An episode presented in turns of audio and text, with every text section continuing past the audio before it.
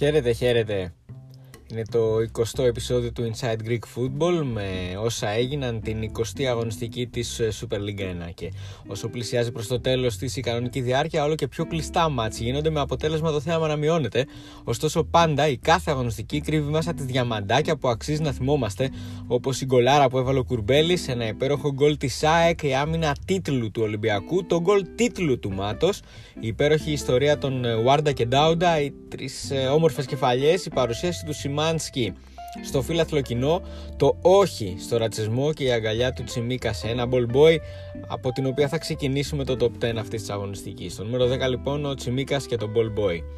Τα ball boys είχαν τη δημητική τους ε, την αγωνιστική που μας πέρασε, καθώς από τη μία είχαμε το άσχημο περιστατικό με τον ε, Σεμέδο και την απόθεση του ball boy στο Γεντή Κουλέ επειδή κράτησε την μπάλα, και από την άλλη η αγκαλιά του Τσιμίκα σε άλλο ball boy, το οποίο έκανε το λάθος να ζητήσει τη φανέλα του, Σεμέδο, του Σεμέδο από τον Βάζ, με αποτέλεσμα να δεχθεί μαζί με τον πατέρα του ε, επίθεση από εξαγριωμένους οπαδούς του Όφη.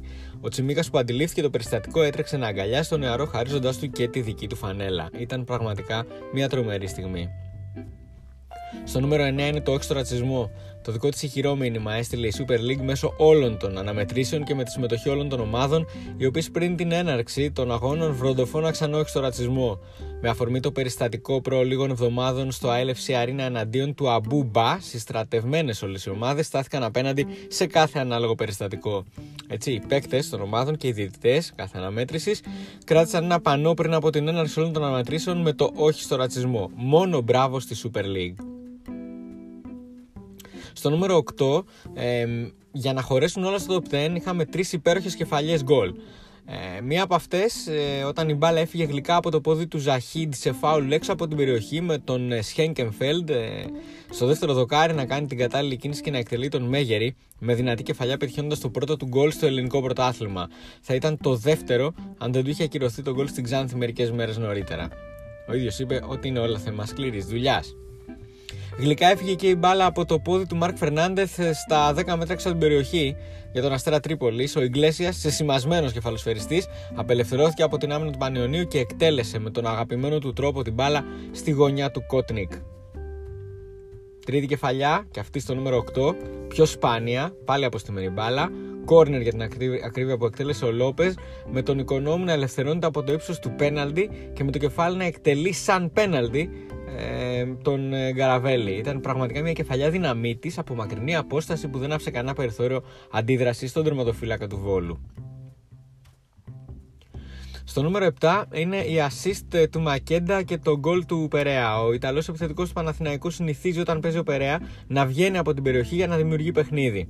Σε μια τέτοια φάση πήρε την μπάλα δεξιά έξω από την περιοχή και έπαιξε τέλεια με κοφτή τρίπλα.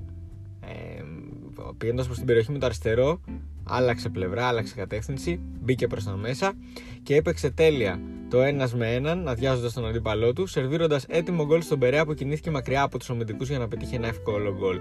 Το μισό, αν όχι παραπάνω, ανήκει στο Μακέντα. Στο νούμερο 6 είναι η εμφάνιση του Σιμάνσκι. Ο 24χρονο Πολωνός μέσος μπήκε με τη μία στην 11η της ΑΕΚ και δικαίωσε τον Καρέρα για την επιλογή του.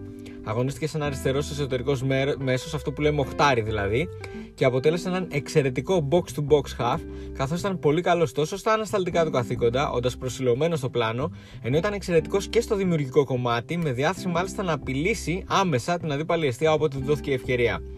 Αν το ντεμπούτο του ήταν δείγμα του τι μπορεί να κάνει, τότε η Ένωση φαίνεται πως έχει βρει μέσο για τη βασική εντεκάδα που μπορεί άμεσα να προσφέρει.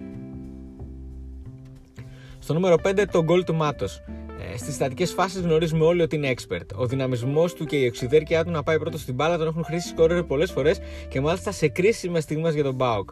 Μια τέτοια κρίσιμη στιγμή ήταν στο μάτσο με την ε, σκληροτράχηλη Λαμία η οποία αντιστεκόταν στεναρά ώσπου ο Βιερίνια έστησε μια μπάλα για φάουλ έξω από την περιοχή δεξιά και ο Μάτος βγήκε νικητής από μια δυναμική μονομαχία με τον πολύ Λουκά Βίντρα, στέλνοντας με προβολή την μπάλα στα δίχτυα και κατ' επέκταση χαρίζοντα μια σπουδαία νίκη στην ομάδα του. Μπορεί να μην ήταν από τα πιο ωραία γκολ που έχει πετύχει, αλλά ήταν δείγμα του πάθους του και πολλές φορές αυτό το πάθος δίνει τίτλους. Στο νούμερο 4 ήταν η προσωπική μονομαχία στο μάτς της ΑΕΛ με τον Πανατολικό, ε, με τον Νουάρντα και τον Ντάουντα να σκοράρουν από δύο γκολ ο καθένας και το μάτς να έρχεται ισόπαλο με σκορ 2-2. Αυτό που έγινε λοιπόν στη Λάρισα ήταν το λιγότερο εντυπωσιακό και με μεγάλες σημειολογικές αναφορές. Α τα πάρουμε τα πράγματα με τη σειρά. Πριν από λίγες μέρες, ο Ντάουντα αποδεσμεύτηκε από την ΑΕΛ και άμεσα επέγραψε στον Πανετολικό. Στο Αγρίνιο, στην πρώτη του συμμετοχή, σκόραρε απέναντι στη Λαμία και εν συνεχεία μετέβη στη Λάρισα με την ομάδα του για να αντιμετωπίσει την πρώην ομάδα του. Η μοίρα τα έφερε έτσι ώστε να πετύχει δύο γκολ το ένα καλύτερο από το άλλο και να περάσει την επίδοση που είχε με τους Βυσινοί μέσα σε 107 αγωνιστικά λεπτά. Είχε πετύχει 3 γκολ ενώ με τη Λάρισα είχε πετύχει 2. Το πρώτο γκολ μάλιστα ήταν σπανιότατο με ένα υπέροχο πλασέ από πάρα πολύ πλάγια θέση, ενώ το δεύτερο ήταν ένα εξαιρετικό τελείωμα σε πρώτο χρόνο στο πρώτο δοκάρι. Γράφοντας έτσι μια ωραία ποδοσφαιρική ιστορία. Δεν πανηγύρισε τα γκολ του προς τιμήν του. Η ιστορία αυτή γίνεται ακόμα πιο ωραία, καθώς στο ίδιο παιχνίδι η μοίρα δεν ήθελε να στεναχωρήσει ο Ντάουντα τόσο πολύ την πρώην ομάδα του. Έτσι, ένας πρώην συμπέκτη του στον Ατρόμητο και στην ΑΕΛ, ο Άμρου Άρντα, το πήρε προσωπικά και με δύο γκολ από την άσπρη βούλα έφερε το μάτι στα ίσα για να φύγουν άπαντες ικανοποιημένοι ότι ήταν παρόντες σε μια υπέροχη παράσταση με δύο μεγάλους πρωταγωνιστές. Στο νούμερο 3 η άμυνα του Ολυμπιακού. Ε, τα γκολ κόβουν εισιτήρια, αλλά οι άμυνες δίνουν τίτλος. Και η άμυνα λοιπόν του Ολυμπιακού τον οδηγεί στην κορυφή της βαθμολογίας με μόλις 8 γκολ παθητικό. Έβγαλε μάλιστα τα 7 μάτς της επαρχίας φέτος χωρίς να δεχθεί γκολ, ενώ έχει μια από τις καλύτερες άμυνες στην Ευρώπη αυτή τη στιγμή. Στο μάτς με τον Όφη έμοιαζε τόσο απροσπέλαστος που οι κριτικοί, μολονότι είχαν την κατοχή της μπάλας, δεν απείλησαν σε καμία περίπτωση ουσιαστικά την αιστεία του ΣΑ. Δεν μπορούσαν με κανένα τρόπο να προσεγγίσουν την περιοχή.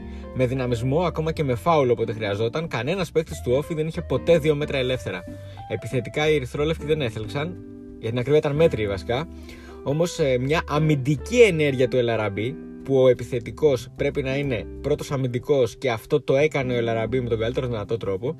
Ε, μια αμυντική λοιπόν ενέργειά του ξεκλείδωσε την καλά στημένη άμυνα του Όφη. Πίεση ψηλά, όσο οφείλει να κάνει ο πρώτος αμυντικός κάθε ομάδας. Κλέψιμο τη μπάλα από τον Γιανούλη και assist στον Φορ Καμαρά, ο οποίος ήταν ένα τρικ του Μαρτίνς να είναι αυτός από τους τρεις χαφ που που έπαιζε πιο ψηλά σε ρόλο 10 για να πατάει περιοχή σαν κρυφός φορ. Το έκανε, τελείωσε τη φάση με πλασέ που θα ζήλευε και ο Ελ Αραμπί και ο Ολυμπιακός έβγαινε νικητής από το Ηράκλειο.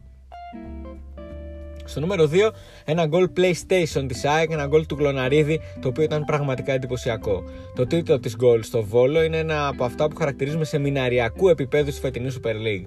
Κλέψιμο μπάλα Σαμπανάτζοβιτ λίγο πριν τη μεσαία γραμμή, προωθημένη πάσα στον Αλμπάνη, σπάσιμο της μπάλας με μία προς τα πίσω στον Σιμάνσκι που είχε μέτωπο αντίπαλη περιοχή. Επίσης με τη μία άνοιγμα αριστερά στην ταυτόχρονη κίνηση του Λόπες που ανέβαινε προς την αντίπαλη περιοχή. Ένα κοντρόλ από τον Ισπανό και assist παράλληλα για τον επερχόμενο Κλωναρίδη που τελείωσε εύκολα τη φάση πεντιένοντα ένα πανέμορφο ομαδικό γκολ. Και όλα αυτά συνέβησαν σε λιγότερο από 10 δευτερόλεπτα.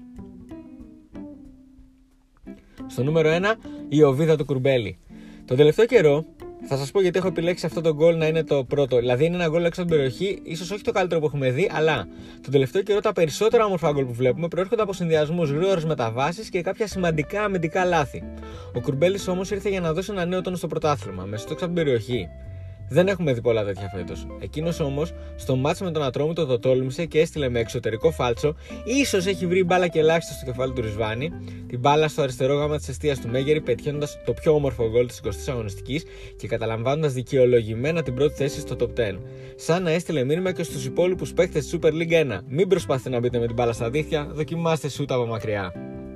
Αυτό είναι το μήνυμα από το Inside Greek Football το στο 20ο επεισόδιο για αυτή την αγωνιστική ανυπομονησία περιμένουμε την επόμενη αγωνιστική. Μέχρι τότε να είστε όλοι καλά!